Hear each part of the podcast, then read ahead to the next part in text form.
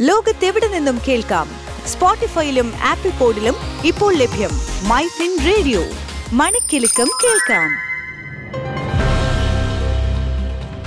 ദേശാന്തര വാർത്തകളിലേക്ക് സ്വാഗതം.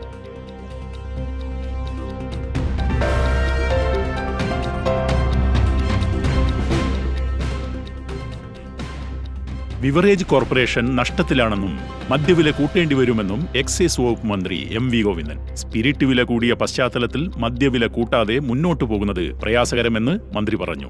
എന്നാൽ ഇക്കാര്യത്തിൽ നയപരമായ തീരുമാനം എടുത്തിട്ടില്ലെന്ന് മന്ത്രി എം വി ഗോവിന്ദൻ അറിയിച്ചു. സർക്കാർ ഡിസ്റ്റിലറികളുടെ പ്രവർത്തനത്തെ പോലും സ്പിരിറ്റ് വില വർധന ബാധിച്ചിട്ടുണ്ട്. സംസ്ഥാനത്തിന് ആവശ്യമായ മദ്യത്തിന്റെ വളരെ കുറച്ചു മാത്രമാണ് ആഭ്യന്തരമായി ഉൽപ്പാദിപ്പിക്കുന്നതെന്നും ബിവറേജ് കോർപ്പറേഷൻ തന്നെ നഷ്ടത്തിലാണെന്നും എക്സൈസ് വകുപ്പ് മന്ത്രി പറഞ്ഞു.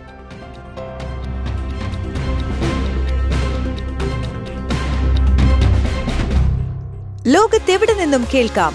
സ്പോട്ടിഫൈയിലും ആപ്പിൾ പോഡിലും ഇപ്പോൾ ലഭ്യം മൈ ഫിൻ റേഡിയോ. മണിക്കെലക്കം കേൾക്കാം.